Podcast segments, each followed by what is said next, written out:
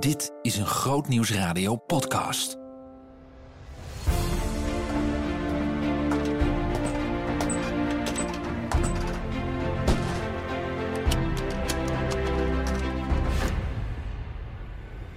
En langzaam, maar wel heel zeker, trok hij een pistool. En voordat hij en ik wist wat er gebeurde, was ik hem voorbij ge- gerend. Tafels op de kop. Mensen lagen in dekking achter die tafels. De Open Doors tapes. Deel 6. Mijn naam is Stefan da Silva en ik werk sinds 1985 voor Open Doors. Ik ben eh, opgegroeid in de 60 en 70 jaren. En in die tijd, wanneer Nederland opgroeide, dan werd je wereldbeeld volgens mij eh, bepaald door twee zaken. Aan de ene kant, eh, mijn ouders, dat was de generatie die de Tweede Wereldoorlog meegemaakt hadden, weliswaar als kinderen, maar toch. Dus er werd vaak over gesproken. En aan de andere kant, ik groeide op in een tijd dat Europa verdeeld was. Aan de ene kant het Vrije Westen, aan de andere kant het gesloten Oosten.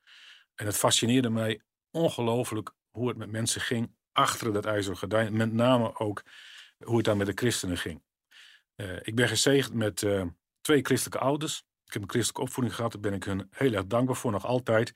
Ehm, wat ik ook speciaal vond, mijn moeder heeft een eh, reformatorische achtergrond. Maar mijn vader is pas op latere leeftijd tot geloof gekomen. Hij heeft een eh, atheïstische, socialistische achtergrond.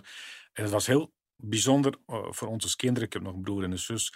Om, om die ouders te hebben, omdat je eh, zowel de kerktraditie meekreeg thuis, maar ook een hele frisse, frisse kijk op de Bijbel, waarbij alles ging om de Heer eh, en om Jezus en veel minder om, om kerkelijke tradities. Al heel jong was ik gefascineerd door hoe het ging met christenen achter het ijzeren gordijn. Dus toen ik op de middelbare school zat, had ik eh, een abonnement genomen op de blaadjes van, uh, van Friedenstimme, van Licht in het Oosten, van Open Doors. En met name in de winter vond ik het altijd bijzonder om aanzichtkaarten te bestellen met een, een, een, bijbeltekst in het Russisch, in het Cyrillisch.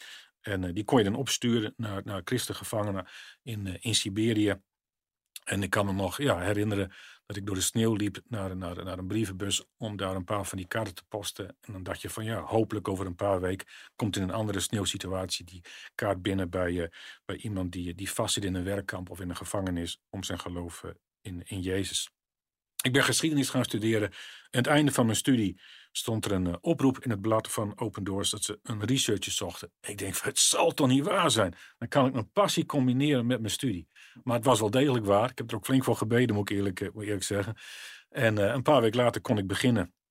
En sindsdien, sinds, sinds 85, mag ik werken voor Open Doors en mag ik iets proberen te betekenen voor de vervolgde kerk.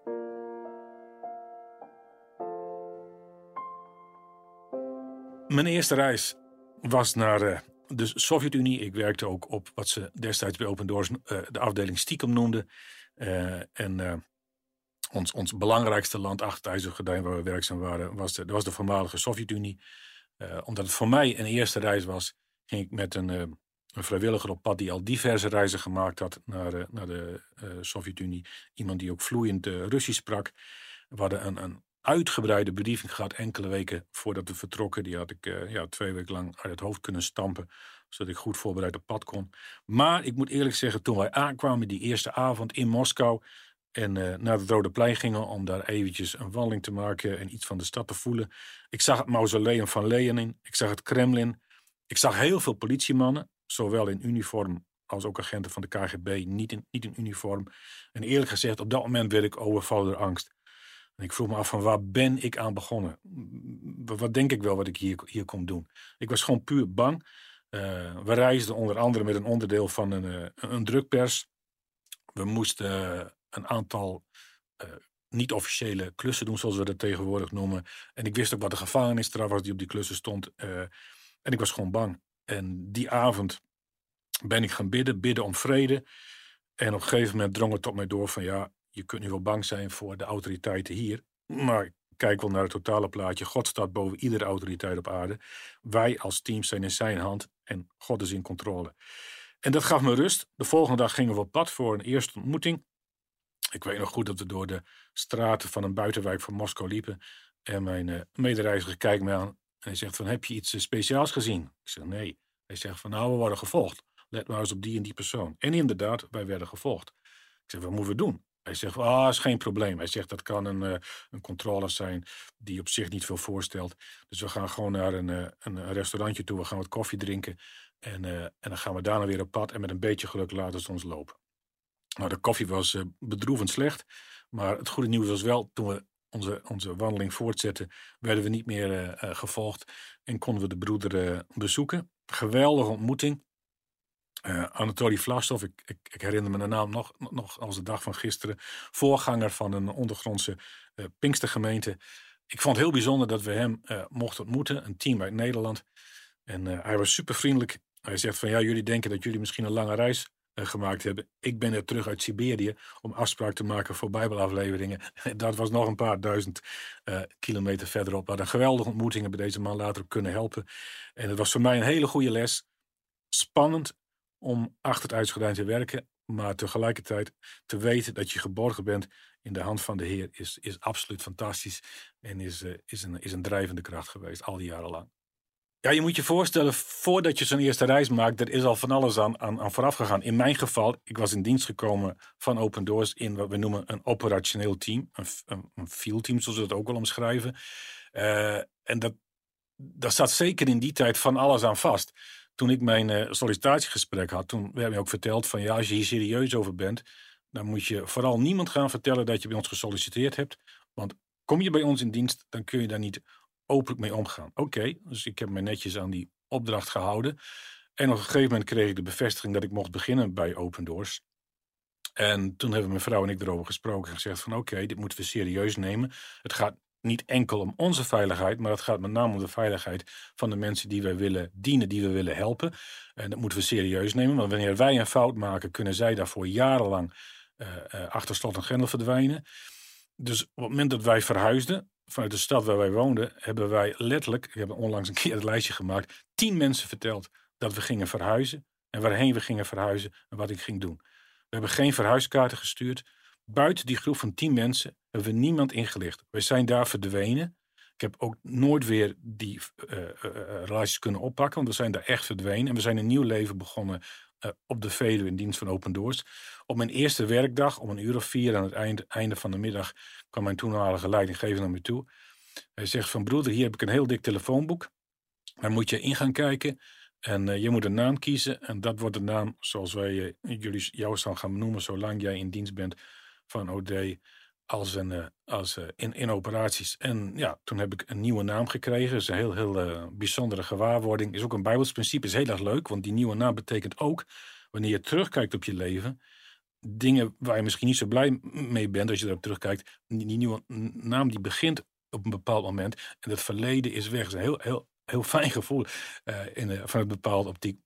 Maar met die nieuwe naam ben ik verder gegaan. Dat, dat is ook heel, eh, ja, soms wel lastig. In die tijd hadden wij thuis twee telefoons. Een zwarte telefoon, een grijze telefoon. De zwarte telefoon was met mijn privénaam. De grijze telefoon was de open doors telefoon. Kinderen waren ook getraind. Als de grijze telefoon uh, gaat, mag je die nooit opnemen met je, met je naam. Dan vraag je maar wie het is en dan geef je het aan mij door of je zegt dat ik er niet ben. Um, toen onze kinderen geboren werden, dat is ook, ook bijzonder. In Nederland heb je de gewoonte om geboortekaartjes uit te sturen. Ja, ik heb geboortekaartjes laten drukken op twee verschillende namen. Om zowel onze vriendenkring buiten Open Doors als de vriendenkring binnen Open Doors te kunnen informeren. Dus ja, het is een, uh, een, een uh, best wel een, een, een gedoe om, om, om zo te leven. Maar op die manier ja, bereid je je zo goed mogelijk voor op, op een leven in landen waar geen vrijheid is. En om mensen te ondersteunen die iedere dag een situatie hebben waarin ze geen vrijheid hebben.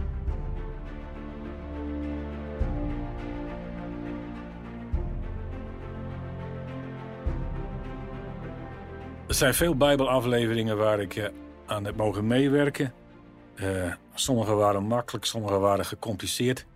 Eentje waar ik een, goede herinnering aan heb. Uh, en die helaas nu niet meer mogelijk is, omdat er een betere scanapparatuur op, op luchthavens is. Maar een aantal jaren geleden nog wel. Was een aflevering die ik mocht maken in, in Iran. We waren met een, een, een groep mensen overal vandaan. En veilig aangekomen veilig door de douane heen, grote opluchting dat de Bijbels er doorheen gekomen waren. We kwamen aan bij het hotel en de bedoeling was dat we, uh, we hadden daar uh, kamers geboekt uiteraard. Dat een aantal Iraanse gelovigen in hetzelfde hotel ook een paar kamers hadden. En dat betekende voor ons eigenlijk een hele makkelijke overdracht van de Bijbels. Hoefden ze van onze kamers, moesten ze verplaatsen naar de kamers van de Iraanse gelovigen. En dan was ons stukje van de aflevering staat erop.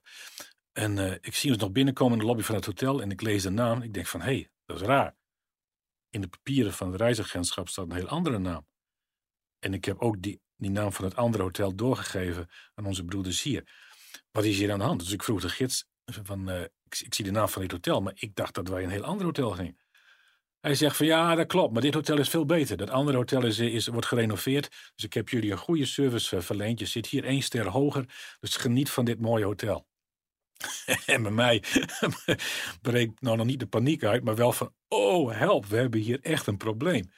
Ja, wat doe je dan? Nou, ik, ik zat al een aantal jaren bij Open Doors. Dus je hebt altijd minimaal één backup plan. Hadden we in dit geval ook. Stel dat er iets misgaat met het hotel. Dan was er nog een optie om de volgende dag op een speciale plek in Teheran om tien uur uh, ochtends een ontmoeting te hebben op een hoek van een, een, straat bij een bepaald gebouw. Dus daar ben ik heen gegaan en gelukkig kwam er ook een Iraanse gelovige opdagen. Dus ik kon uitleggen wat er gebeurd was. En hij zegt van ja, dat is niet zo mooi. Ik, eh, ik stuur een paar auto's naar het hotel waar jullie nu zitten. Die gaan om de hoek staan. En dan is het aan jullie om die Bijbels eruit te krijgen. Nou, de meeste mensen van de groep die gingen mooi op excursie. De gids ging met de groep mee. En uh, uh, wij twee bleven achter. Ik was er één van. En wij zijn toen met die Bijbels in koffers ingepakt. Operatie Hernia noemden we het. Zoveel mogelijk Bijbels in één koffer. Uh, en dan een paar keer heen en weer lopen naar die twee auto's. Om 1200 Bijbels over te dragen. Dat ging goed. We zijn meegegaan naar het afleveradres. Daar werden we geïntroduceerd aan een voorganger. Die had een hele grote tafel staan in die ruimte. En uh, daar laden wij die, die, die koffers uit. Want die koffers moesten we weer terug hebben om onze reis te kunnen vervolgen. En hij ziet die, die stapel bijbels groter en groter en groter worden. En op een gegeven moment pakt hij er een. Hij kust hem. Hij kijkt me in de ogen. Hij zegt van broeder, de waarde van dit boek voor mij is meer waarde dan goud, puur goud, pure gold. En dat was een enorme moediging om te zien van ja, zo blij zijn de mensen hier om Gods woord te krijgen. Het heeft een enorme waarde voor hun. En dan weet je ook ja, waarom je al de moeite doet. En uh, waarom het de moeite waard is om, om dit soort reizen te maken. Je moet niet denken dat, dat het zomaar gaat, dat het vanzelf gaat. Ik ben altijd bang. Ik ben nog steeds bang om een grens over te gaan. Uh, vrienden zeggen van dat is een beroepsdeformatie. Zelfs als ik van Nederland naar Duitsland rijd, is het nog voor mij, ik ga een grens over. Nou, het slaat nergens op, er is al jaren geen controle meer. En Duitsland is bij de EEG en ik doe niks illegaals. Uh, dus die hobbel, uh, die is er echt wel. Ik heb ooit een collega gehad die, die zei dan als ik een grens over moet gaan, dan, uh, dat is een Australische collega, zegt, my knees het close fellowship. Uh, dan, dan tril je best wel, dan, dan zit er best wel een stuk spanning op. Nou, dat, is, dat is absoluut herkenbaar. Uh, die spanning heb ik ook. Maar dan denk ik aan de andere kant van, nou, dat is misschien ook een uh, gezond stuk spanning. Maar die spanning is maar één deel van het verhaal. Het andere deel van het verhaal is wanneer je één keer die Bijbelaflevering gedaan hebt en je hebt de blijdschap van de mensen gezien. En wanneer je dan teruggaat naar huis, ja, dan zeg ik altijd, dan ben je geestelijk ergens halverwege tussen de aarde en de hemel. Dat is zo'n ongelooflijk mooi gevoel. Ik, ik heb ook wel eens gedacht van stel dat ik nog terugkijk op mijn leven en ik word gevraagd wat, wat zijn je tien hoogtepunten. Nou, uh, mijn huwelijk, mijn kinderen. Maar in dat lijstje van tien mooiste dagen uit mijn leven, daar zitten toch ook de dagen in van de grootste Bijbelafleveringen. Dat je denkt van wauw, uh, 3000 Bijbels in één keer afgeleverd, fantastisch. Dat, dat blijft je bij.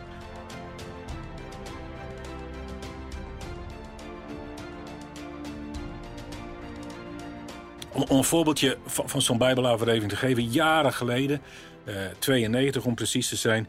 Toen had ik al een jaar lang lopen bedelen bijna bij de, bij de directeur van Open Doors, Johan Compay, een hele fijne broeder. Van, Johan, mag ik op reis naar Noord-Irak? Op dat moment was er een, uh, een soortement burgeroorlog aan de gang uh, in Irak. Saddam Hussein was nog aan de macht, die controleerde het meeste van het land.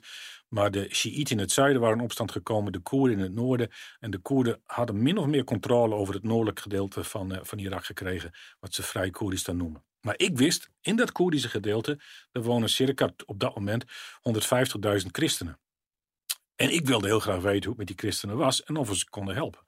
Dus ik had diverse keren gevraagd van mag ik op reis, mag ik op reis? En steeds nee, nee, nee, nee, nee.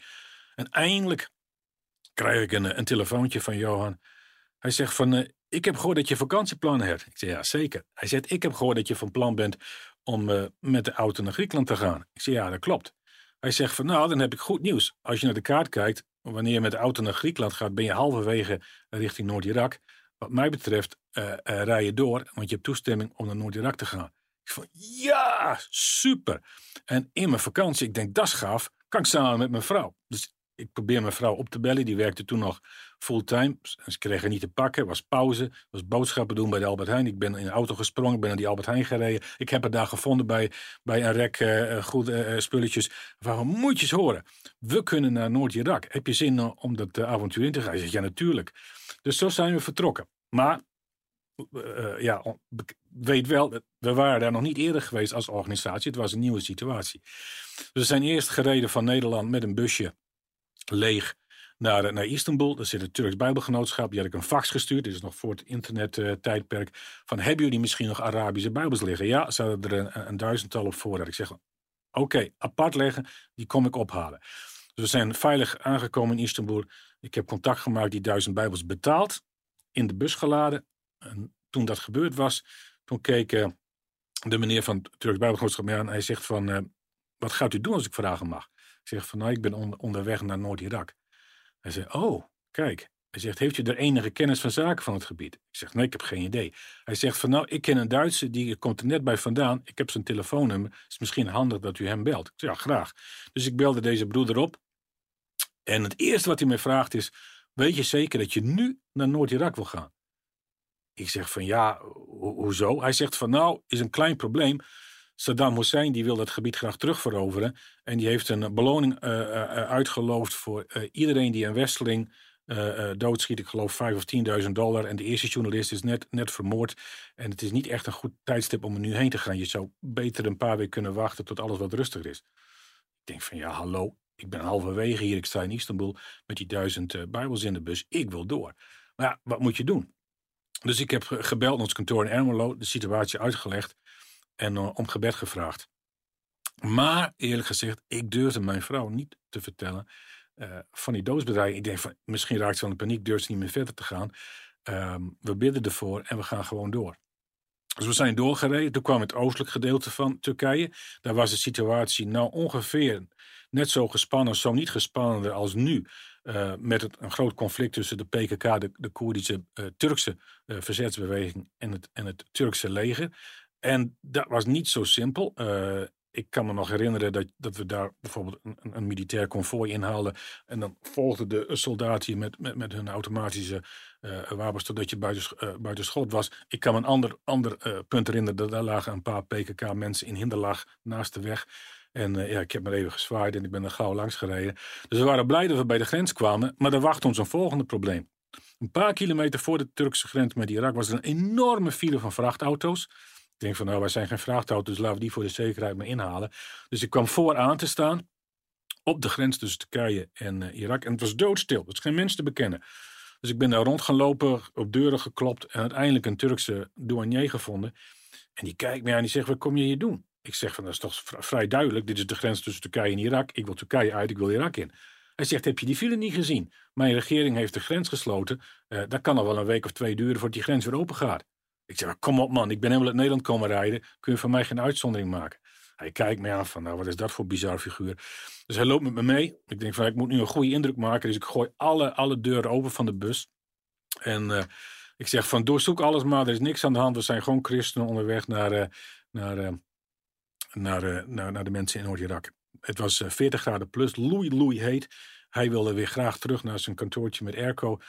Dus we kregen een stempel in ons paspoort. Boom, de eerste hobbel was genomen. Nu het Irakese gedeelte. Wat wacht ons daar? We hadden geen idee. We rijden de brug over en er staat een Peshmerga, een, een Koerd met een, uh, met een uh, AK-47, een Kalashnikov. Die kijkt ons vol verbazing aan. Wie komt hier de grens over? Ik doe het raam open, ik groet hem salam. Hij zegt niks. Ik denk mooi, ik rij gelijk door. We komen bij het uh, douanegebouw van de Irakese kant. En daar is niemand. Want de Turken hadden de grens gesloten, dus de mensen waren lekker vrij. En zo zijn we Irak binnengegaan zonder enige controle.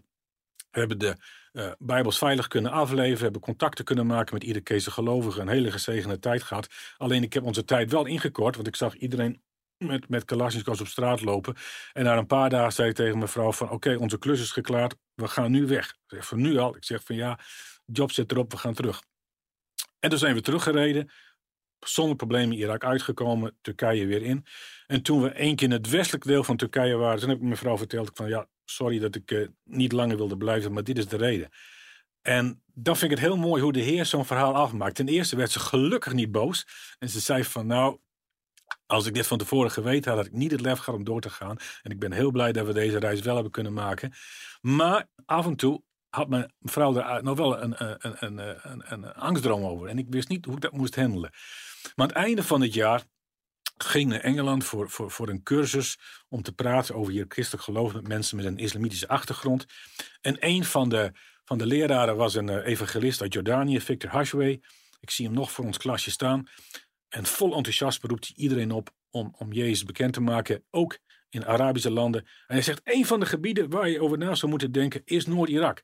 Daar is een nieuwe situatie. Hij zegt, die mensen hebben echt hulp nodig, ook Gods woord. Er is een Duitser geweest, die heeft zeven, week, weken gewacht aan de grens met Turkije, mocht het land niet in en is uiteindelijk weer teruggegaan. Hij zegt, voor zover ik weet is het dit jaar maar één Bijbelaflevering geweest in het hele gebied en we weten niet hoe die Bijbels in zijn gekomen. En ik zit daar te luisteren. Ik denk van één Bijbelaflevering in Irak, in Noord-Irak, in Koershilde. Dat was de reis die mijn vrouw en ik gemaakt hebben. Ongelooflijk. Dus je kon terug naar huis. Het was nog voordat we, we nog geen kinderen. En dan, als ik op reis was geweest, dan vierden we dat vaak met, uh, met samen uit eten. En we zitten op ons fietsje onderweg naar de Chinees. En ik vertelde het aan mijn vrouw. En daarna nooit meer een angstdroom. De Heer had haar ook vrede gegeven. Dus de Heer is om controle. De klus kan moeilijk zijn, kan uitdagend zijn. Maar ik blijf erop hameren. We hebben een geweldige God. En het is fantastisch om Hem te mogen dienen.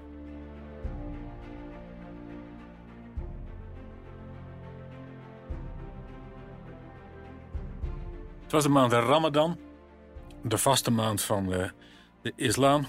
Ik was op reis met uh, twee collega's in het zuiden van Egypte. We hadden een mooi avondprogramma. We gingen naar uh, een jeugddienst. En we hadden allemaal mogen spreken. We hadden geluisterd naar onze Egyptische medegelovigen. En we zaten aan het einde van de avond. En ik hoor allemaal lawaai van buiten komen. Ik denk van, hé, hey, wat leuk. Is, is, is zeker een feestje hier. Ik, ik, ik hoor vuurwerk. En toen realiseerde ik mij, het is helemaal geen vuurwerk. Er wordt geschoten. En op dat moment dat dat tot me doordrong, kwam de dominee de zaal binnenlopen en hij zegt, ik heb slecht nieuws. Er zijn uh, rellen op straat. Dat is niet goed uh, voor ons, want dan uh, worden wij vaak aangevallen als christenen. Dus ik wil dat de vrouwen zo snel mogelijk de kerk verlaten. Dan moeten de mannen weggaan. En als laatste de drie westelingen, want die zullen een speciaal doelwit vormen. Oh, oké. Nou, binnen een paar seconden waren de vrouwen weg en niet veel later de mannen ook. En uh, wij bleven met z'n drieën achter. Dus we keken elkaar aan en ze wegwezen. Zo snel mogelijk van die kerk terug naar het hotel. Dat was echt bizar. Je, je rent dan uh, door straten. In sommige straten, die waren helemaal leeg. Er werd geschoten. Andere straten, er waren marktkoopmensen de boel, hun tentjes zo snel mogelijk afbreken. En uh, ik weet nog dat ik naar het hotel toe stormde. En ik zag de ingang van het hotel. En vlak naast die ingang eh, van het hotel stond een hele grote Egyptische man in een traditionele kledij. En langzaam, maar wel heel zeker, trok hij een pistool. En het is ongelooflijk hoe snel je dan denkt en wat er door je heen, schiet in gedachten. Mijn eerste gedachte van ik moet hem uh, een klap geven voordat hij mij neerschiet. En dan gelijk erachteraan, ja kom op Stefan, je bent christen, dat kun je niet maken. En zeker niet om iemand als eerste te slaan. Dus een heel klein Nehemia schietgebedje. En voordat hij en ik wist wat er gebeurde, was ik hem eh, voorbij gerend. En dan stond ik in de lobby van het hotel. Daar stonden alle tafels op de kop. Mensen lagen in dekking achter die tafels. Stom verbaasd dat er nog drie Westerlingen, want mijn twee collega's kwamen kort naar mij ook binnen uh, rennen. Nog zo laat op straat waren en binnenkwamen. Nou, we probeerden die nacht te gaan slapen. Maar bij het ochtendgebed was het nog steeds onrustig in de stad. Uh, het ochtendgebed ging heel lang door, meer dan een uur. En de rellen bleven doorgaan. En ik zei tegen mezelf, uh, het is mooi geweest. Ik werk al jaren voor Open Doors. Wanneer ik straks terug ben in Nederland, dan zoek ik een normale baan op. En dan kies ik voor een uh, wat rustiger leven.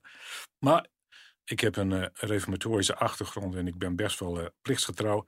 Die dag hadden wij één programma en ik ging dus gewoon dat programma afmaken. Ochtends zaten we naast een andere Egyptische voorganger. En opeens legt hij zijn hand op mijn been en ik denk, wat gebeurt hier? En hij kijkt me recht in de ogen aan en hij zegt, broeder, Dank jullie wel voor jullie bezoek. Het is voor mij heel moeilijk om hier staande te houden. Zeker in deze vaste maand, in de Ramadan maand.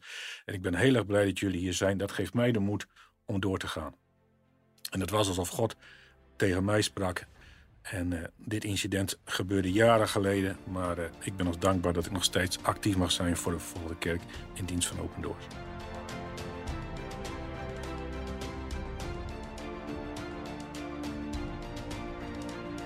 Ja, inmiddels zitten we in 2021. Er is een heleboel veranderd in de wereld.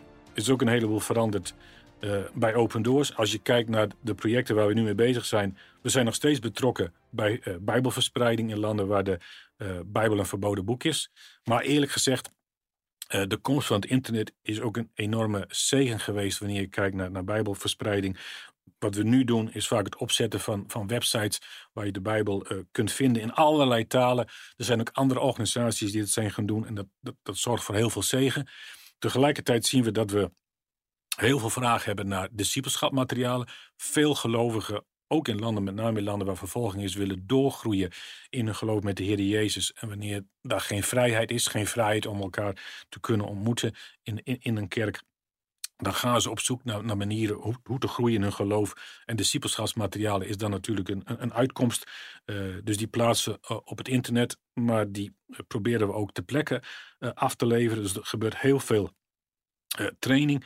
En een ander type project waar we nu veel mee bezig zijn, dat zijn wat we dan noemen sociaal-economische projecten en noodhulp. Ehm, en die zijn best wel van belang, wil ik ook graag een beetje toelichten om met sociaal-economische projecten te beginnen. Uh, wanneer je kijkt naar landen waar vervolging plaatsvindt, dan zijn het vaak landen waar uh, het geloof, de religie, een niet-christelijke religie is. Dan kun je denken aan islamitische landen zoals uh, Saudi-Arabië, Iran of, of, of, Jemen. Je kunt denken aan, aan hindoelanden zoals India en Nepal of aan boeddhistische landen zoals Myanmar, Bhutan, Sri Lanka.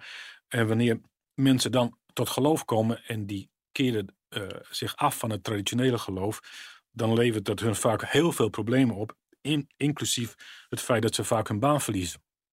En dan is het heel mooi wanneer we langs zij kunnen komen, dat we de Bijbel kunnen brengen, dat we geestelijke bemoediging kunnen brengen. Maar tegelijkertijd, wanneer deze nieuwe gelovigen in Jezus geen baan hebben, dan, hebben ze, dan kunnen ze, ja, niet, uh, hebben ze geen inkomen. En dan worden ze toch vaak geforceerd om te gaan emigreren. Terwijl wij graag willen zien dat we het lichaam van Christus in deze landen kunnen versterken. En om die reden zijn we flink betrokken bij sociaal-economische projecten om bekeerlingen ook, ook uh, met werk te helpen dat ze uh, kunnen voorzien in hun levensonderhoud. En tot slot iets wat ik eigenlijk persoonlijk heel erg triest vind. Uh, we zijn meer en meer betrokken bij, bij noodhulp. dat speelt al een aantal jaren. Dan kun je denken bijvoorbeeld aan de situatie in Irak een aantal jaren geleden, toen Al-Qaeda, een islamitische terroristische beweging, daar heel erg tekeer ging. Een paar jaar geleden uh, ging, speelde dat opnieuw, zowel in Irak als in, in Syrië met, met, met ISIS. Uh, we hebben op dit moment heel erg druk in West-Afrika, in Nigeria, in omliggende landen, waar Boko Haram heel veel aanvallen uitvoert op christengemeenschappen en, en heel veel mensen op de vlucht zijn. En ook daar proberen we ja, op dit moment een, eh, een heleboel noodhulp uh, te verlenen. Ik moet wel zeggen, het is ook dankbaar om, om, om daarin in te kunnen helpen. En ook om te zien hoe, hoe God in situaties werkt. Om, om een voorbeeldje ervan te geven. Uh, wij proberen vluchtelingen op te vangen in de regio zelf. Het liefst in het land zelf. Dus we doen veel opvang in bijvoorbeeld Syrië of in het noorden van Irak of in Nigeria zelf. En als het niet mogelijk is voor mensen om daar te blijven, dan doen we dat bij voorkeur in uh, omliggende landen en niet hier in, in, in, in het Westen. Dus we, helpen ook mee aan opvang in, uh, in, in Libanon, wanneer het gaat om, om Syrische vluchtelingen. En ik, ja, ik, ik ben daar een aantal keer naartoe geweest en heel veel bijzondere mensen mogen ontmoeten. Onder andere een vrouw die vertelde dat zij gevlucht was vanuit Aleppo met haar man naar, naar Libanon. Terechtgekomen in, in de BK-vallei. En uh, op, zoek, op zoek naar werk uh, vonden ze in eerste instantie niet. En uh, ze waren allebei uh, van islamitische achtergrond, maar ze hadden, hadden gehoord dat een, een, kerk daar hulp verleende. En ze is naar die kerk toegegaan, heeft een dienst meegemaakt, vond ze heel mooi. En na afloop vroeg ze aan de, aan de diaken daarvan, kunt u mij helpen, want ik weet dat hier voedselpakketten uit, uitgedeeld worden. En de diaken zei van ja, dan moet ik eerst een interview met u doen, want er komen heel veel Syrische vluchtelingen hier en wij helpen alleen de meest urgente gevallen. Dus ze deed een interview en na afloop zei die Jacob van... ja, ik heb slecht nieuws voor u. Uh, het, het, gaat, uh, u, u, zit in een moeilijke situatie... maar eerlijk gezegd zijn er mensen die nog slechter af zijn. Uh, u moet eerst uw eigen geld maar opmaken en ja, dan, dan, zien we wel verder. Dus daar was ze erg teleurgesteld mee. Maar aan de andere kant had die kerk iets meegemaakt... en die vond ze heel erg mooi. Dus dan zei ze van ja, ik ben moslim... maar vindt u het goed dat ik naar uw kerk blijf komen? Hij zei nee, u bent welkom. Dus iedere week ging ze naar deze dienst toe. En na een week of 12, 13 kwam ze op terug en zocht ze contact opnieuw met deze diaken. Ze zegt van, ik heb een probleem. Of ze zegt, eigenlijk heeft mijn man een probleem. Die heeft een ongeluk gehad met, met zijn bovenarm, met zijn schouder. En die heeft uh, een uh, ja, medische behandeling nodig met, uh, met, met ondersteuning. En dat kost omgerekend in euro's ongeveer 180 euro. We hebben dat geld niet. Hij heeft wel een baantje gevonden. We kunnen overleven. Maar zou u ons misschien kunnen helpen? En Jake die kijkt eraan. Die zegt van nou, volgens mij uh, zie ik je heel regelmatig in de kerk. Klopt dat? Ze zegt van ja, ik, ik kom in principe uh, iedere, iedere week. Hij zegt van nou, dan heeft u wel gezien dat wij iedere week hier een collecte doen. En dat doen we altijd voor iemand die een, een, specifiek probleem heeft. Dus hij zei van deze week, volgende week hebben we wel iemand op de lijst staan. Maar over twee weken staat er nog niemand. Zet ik uw man op die lijst en dan gaan wij voor hem collecteren. En dat gebeurde. Nou, je raadt al wat de uitslag was. 100, net iets meer dan 180 euro omgerekend. Dus het was precies genoeg geld om voor deze medische behandeling voor haar man uh, te betalen. Dus heel enthousiast rent ze met dat geld terug naar uh, haar huis. Ze vertelt haar man uh, wat er gebeurd is. Ze geeft hem het geld. Hij staart haar aan. Hij is eventjes stil. En dan zegt hij van volg mij. En voor de rest zegt hij niks. En ze heeft geen idee wat er gaat gebeuren. Maar ze volgt haar man. Hij, hij loopt naar de dichtstbijzijnde moskee. En daar aangekomen vraagt hij om ontmoeting met de lokale uh, mullah, de, de, lokale geestelijke islamitische leider, en, en de lokale sheik. En nadat ze zijn gekomen, steekt haar man van wal. Hij zegt van wij zijn hier nu een maand of drie, vier als uh, Syrische vluchtelingen. Uh, wij zijn moslims en in al die tijd hebben jullie niet één keer naar ons omgekeken. In al die tijd hebben jullie niet één keer gevraagd hoe het met ons gaat. Kijk naar mijn vrouw. Zij is moslims, ze gaat naar die, naar die kerk toe waar ik nog nooit een voet gezet heb.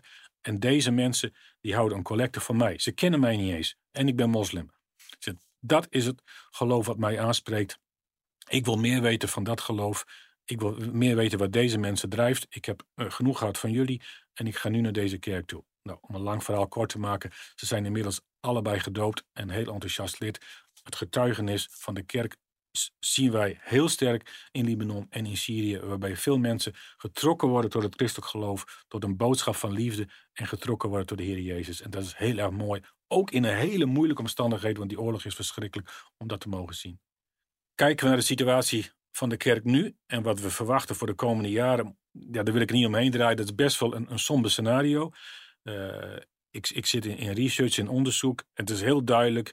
Uh, we zien twee trends in de wereld. Aan de ene kant uh, vervolging neemt toe, zowel qua intensiteit als aan de andere kant qua omvang. Uh, we geven ieder jaar de wereldranglijst uit uh, met betrekking tot vervolging. Nou, 10, 20 jaar geleden, om in die top 50 te komen, dan moest je minimaal ongeveer 40 punten scoren. Nou, inmiddels is dat toegenomen tot, tot 60 punten plus. Dat is echt heel erg, want het is echt een, een indicatie dat vervolging, ja, de druk flink is toegenomen in, in, in een periode van ruim 10 jaar. Tegelijkertijd Vroeger waren er misschien 40, 45 landen waarvan wij zeiden van daar zouden we eigenlijk moeten werken. Daar is die druk zo hoog. Die lijst is nu toegenomen tot 74, 75. En daarmee zie je dat ja, het steeds moeilijker wordt voor christenen in steeds meer landen. En dat, dat zijn geen dingen waar je blij van wordt. Maar wat we vaak vergeten in Nederland is dat God zijn kerk bouwt. We zien teruggang van het christelijk geloof in heel veel Europese landen. Maar kijk je buiten Europa, dan zie je een enorme kerkgroei. Uh, Nepal van 50.000 naar meer dan, dan een half, miljoen. Toen de Amerikanen Vietnam moesten verlaten in 75 waren er, wat was het, 50.000 protestantse christenen, nu meer dan 600.000. Het aantal moslimbekeringen in Iran van mogelijk 10.000 in 79, toen, je, toen de Ayatollahs dit land overnamen, naar meer dan een miljoen nu. Dus echt fascinerend om te zien hoe, hoe God werkt. En dan moet ik vaak denken aan Matthäus 24, waarin de Heer Jezus praat over aan de ene kant het feit dat de volgelingen van, van, van, van hem meer en meer gehaat zullen worden. Hij zegt zelfs door alle, alle volken. Dus dan heb je een situatie waar vervolging niet meer beperkt is tot een aantal regio's, maar dat het wereldwijd geworden is. Maar tegelijkertijd praat Jezus ook over een periode waarin het geloof de uiteinde van de aarde bereikt heeft, waarop alle volken bereikt zijn met, met, met de boodschap uh, van zijn verlossing. En dat is volgens mij de tijd waar we nu in zitten. Dus het is, het is een hele speciale tijd. En voor mij betekent dat we moeten ons vasthouden aan wat God onze Vader ons wil laten weten. De Bijbel, dat is zijn woord. Dat woord is niet veranderd. Dat staat net zoals God staat. En om dan in zijn dienst bezig te zijn, en dat maakt niet uit of je in Nederland actief bent of in een, of in een ander land, dat, dat principe blijft hetzelfde. En wanneer je dan bezig bent met andere gelovigen, in mijn geval met, met vervolgde christenen, dan vind ik het gewoon heel erg bijzonder. waar je ook bent, of ik nu reis naar, naar Vietnam, of naar Pakistan, of naar Egypte, of naar Colombia. Binnen een paar minuten heb je een klik met iemand, omdat hij datzelfde geloof heeft. En, en, en zie je de blijdschap in de ogen van de ander met wie je te maken hebt, dat, dat, die, dat die niet vergeten is in een misschien hele moeilijke situatie. Nee, we zijn onderdeel van een wereldwijd lichaam van Christus en we zijn bij elkaar betrokken. En die blijdschap die je dan terugziet in die ogen van die persoon die je op dat moment, op die dag ontmoet, dat is enorm verrijkend en inspirerend. En dan ben je super blij dat je op dat moment daar mag zijn en iets hopelijk kunt betekenen voor die, voor die broeder of zuster.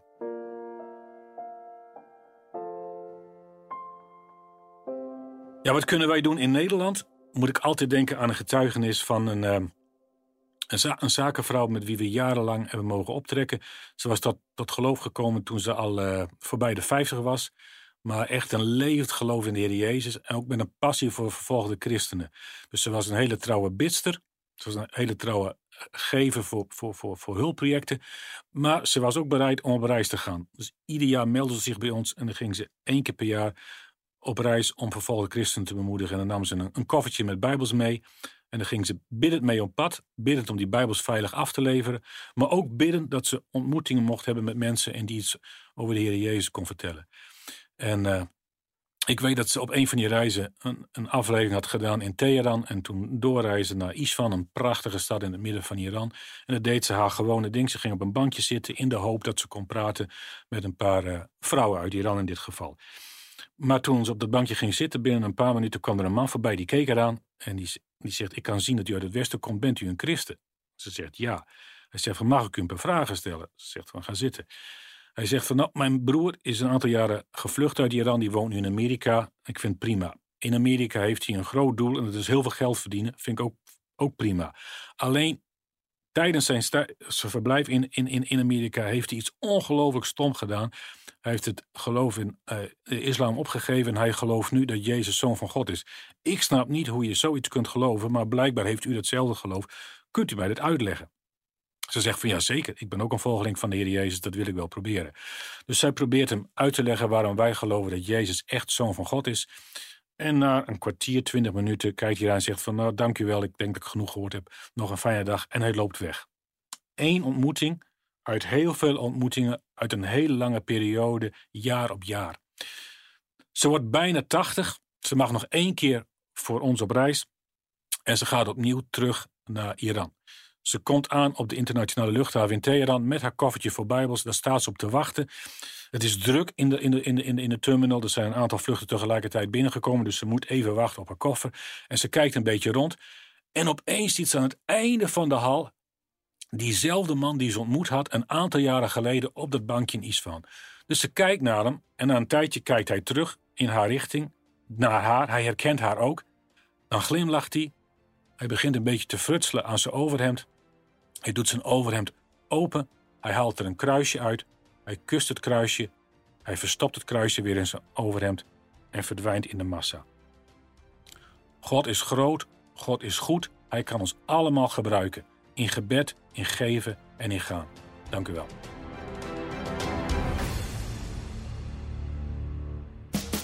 Behoefte aan meer? Grootnieuwsradio.nl slash podcast. Ik ben Klaas Muurling van Open Doors. Wil je meer verhalen over de vervolgde kerk horen? Kom dan naar het nieuwe Open Doors bezoekerscentrum in Ermelo. Meer informatie? Ga naar opendoors.nl slash bezoekerscentrum.